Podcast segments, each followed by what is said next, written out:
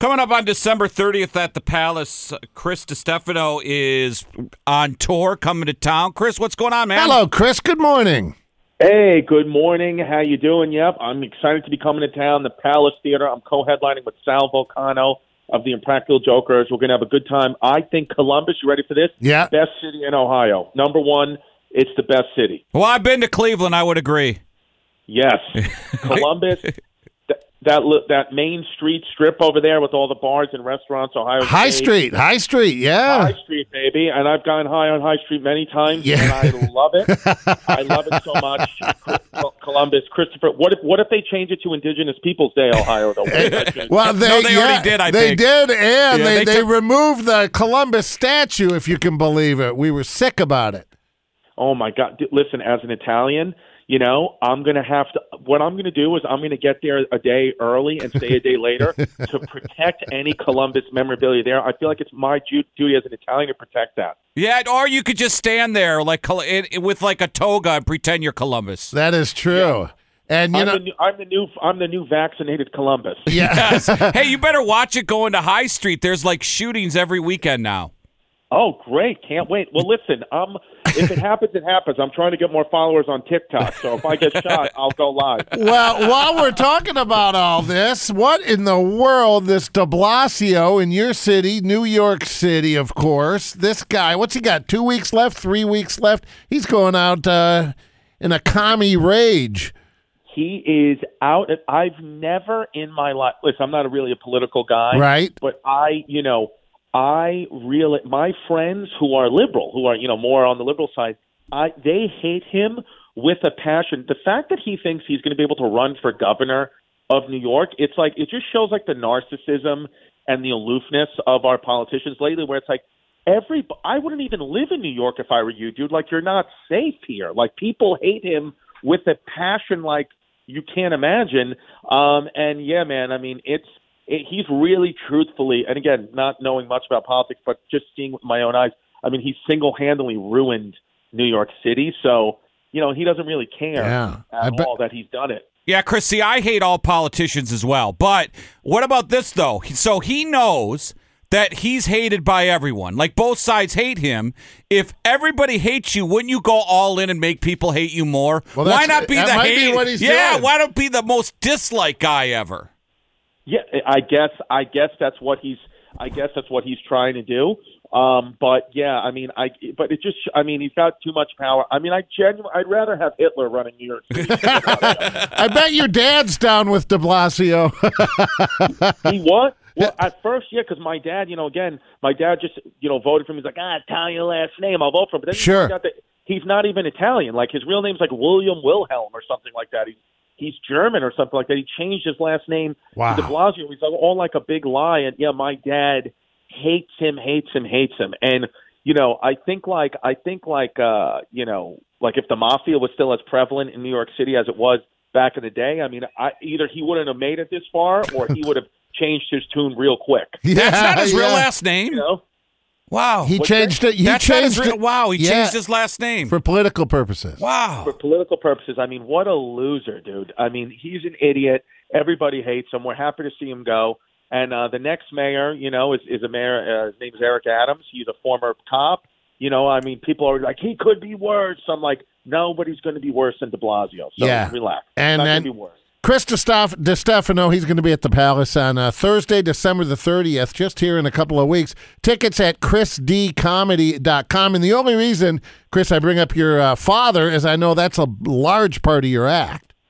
Yeah, large part of my act. Uh, my dad, he would he would have come to Columbus, but he's going to be in dialysis that day. It's nice to watch your dad just go from like a, a, a you know a gangster tough guy to now he's just about to lose a foot from Nutella. So it's just things that, From things- Nutella. things. I know, but you know, if you're gonna go, Nutella's a great way to go, isn't it? That's the thing. Yeah, it's going to kill me. I might as well get killed by Nutella. And yeah, my dad, he's um he's he's a great guy. Uh, he moved down to Florida. I mean, and you want to talk about Survivor? That's why sometimes even with COVID, I'm like, is it even real? My dad's 78 years old, diabetic, 350 pounds, lives in Florida, healthy as can be, no vaccine, nothing. He's never even had. He hasn't had a cough in five years. This guy.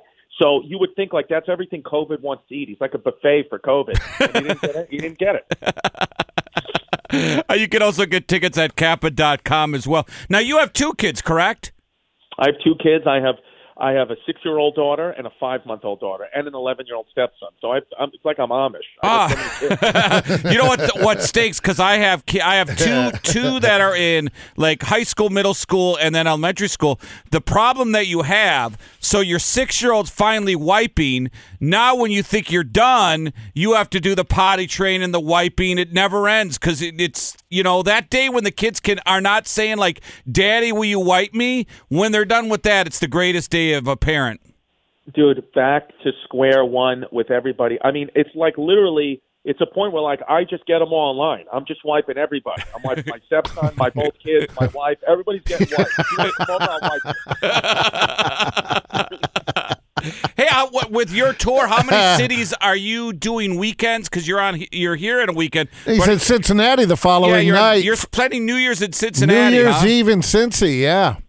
Yeah, at the Taft Theater. Yeah, so so that little run is actually we're going on a theater tour from Tuesday to Sunday. Um, we'll be in Texas for Tuesday, Wednesday, Thursday, then St. Louis, then you guys, um, and and then I take a little bit of a break, and then I start going on a solo theater tour starting uh, January 29th uh, in Atlantic City, and I'm gone pretty much every Friday and Saturday until the end of April, but just Friday and Saturdays. I'm only So- doing Friday, Saturday shows. Yeah. I, I remember, Chris, back in the day, you do the funny bones, zanies, the improvs. How does working these theaters, it's got to be different than the clubs? Because back in the day, I remember New Year's Eve, one would assume it's like the Super Bowl of comedy nights, New Year's Eve, but it was always a really, really crappy night in the clubs.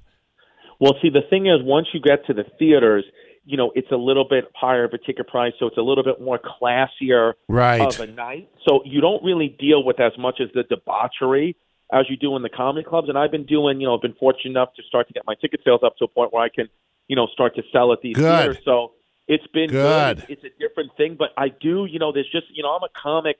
I'm a stand-up comedy is my backbone, you know. So I like sometimes I like to just get down there and hit a funny bone once in a while and just really Work you know, out. Somebody throw something at you. Yeah, have somebody get thrown out. Somebody gets arrested. That you like that. You like that being part of your lifestyle. But the theaters are, you know, it's it's a beautiful thing. And I heard that the Palace Theater is one of the most. Yeah. is like such a gorgeous place. They just redid it, didn't they, Jerry? yeah, it's right down the street from where all the shootings happened. Yeah, happen. right You're down- gonna yeah, love it. yeah, You're gonna- be no, great. we're Yeah. kidding. It's a beautiful spot. No, it really is. Chris DiStefano's with us. CAPA.com, ChrisDComedy.com to get tickets on the 30th. So, you know, we've interviewed throughout the years every guy on um, Impractical Jokers except for Sal. So I watched the show with my kids, and it's weird. I don't know if this is legit or not. Maybe you can help us with this. Dude, he's got a weird fear of cats. Yes, extremely weird fear of cats. I I literally you can't even bring tuna fish into his house because cats eat it. Like you can't, you cannot. He hates and fears cats with a passion. Wow. Um, um, yeah, dude, and it's just it's just one of those things. So we don't do, you know, we don't do anything with cats around him. I don't have cats either, but we don't do anything. Yeah, there's no, it's, it's a no cat zone. Does, does Sal do a little Q and A, show a video, or is he strictly all stand up? No, Sal's a little Q and on, just like me. No. no, uh, he no. We do stand up, man. Th- This tour that Sal and I are on at, at the Palace Theater, we're co-headlining. We're gonna we're gonna come out and each do 30, 40 minutes each, and then at the end of the show, if you're a fan of our podcast, Right. hey babe, we'll do a little question and answer at the end. But no, we're doing stand up. This is a stand up show. Okay. Okay, yeah. Because have they ever thought? So where did you hook up with these guys? Because you know we, those guys were friends going through high school. Where did you meet up with those guys? Well, it's really Sal who I met first. We're all, um, you know, comedians in New York. And one night in like 2014, 2015, Sal, who does stand up as well, was just out at a comedy club and we started talking, hanging out. And, you know, we were kind of friends, like, right? I think we became friends, like, Impractical Jokers was only on like a couple of episodes and we became friends. So it was, it's really been cool to be his friend along this whole journey with him and see, like, you know, how huge their show has become. And he's just, he's just a great guy. So that's what's awesome about, too, like, going on this little mini tour with him is you know you get to co-headline with one of your best friends and see these parts of the country with one of your boys. It's, it's just like an awesome life thing. Yeah, I'm sure for him it gets annoying how people like recommended recommend ske- you know s- sketches to them and or you should try this. I would get really Yeah, annoyed at people yeah, walking it's up his to me. money, though. Yeah. Yeah. Yeah, I mean it is, and you know what it is too. The thing is with a guy like Sal and the impra- all the impractical jokers is they're a like you know Uh, you know my fans are podcast fans, so it's a specific type of fan, and usually they're pretty cool, and you know it's not everybody all day every day. But Sal, it's like what from two. I saw this in an airport once. He was he got recognized by a two year old. Like a two year old ran up to him with his mom and dad and was like, "You're our kid's favorite. He loves you." He points to the TV. The, the little kid was like, "Sal, Sal." So it was like, oh my God, cool. Took a picture. I was like, wow, what a moment. I've never seen anyone get recognized by a two year old. we must have walked another 10 feet. A 95 year old person in a wheelchair wheeled up to them and was like, you're my favorite. I was like, you just got recognized from two to 95 in 10 feet. He was like, dude, this is what it is. It's like if you're an, if you're a person with a heartbeat, you like the impractical. And they're both in diapers, so that's the the similarity That's the there. beauty of it. Yeah. And you know the the current generation, or just the last five or even ten years, New York City, man, such great comics. And I remember checking you out on uh, Opie's show, and that little posse here was Sherrod and like uh, Dave Attell, Vic Henley, Carl Ruiz. That's quite a group. You're you're tight with Segura, aren't you? Oh, and Tom Segura, sure, man. I mean, Segura is my Yeah, I thought that's so. my boy. I mean, I've been on his podcast. It's a great group of comics, man.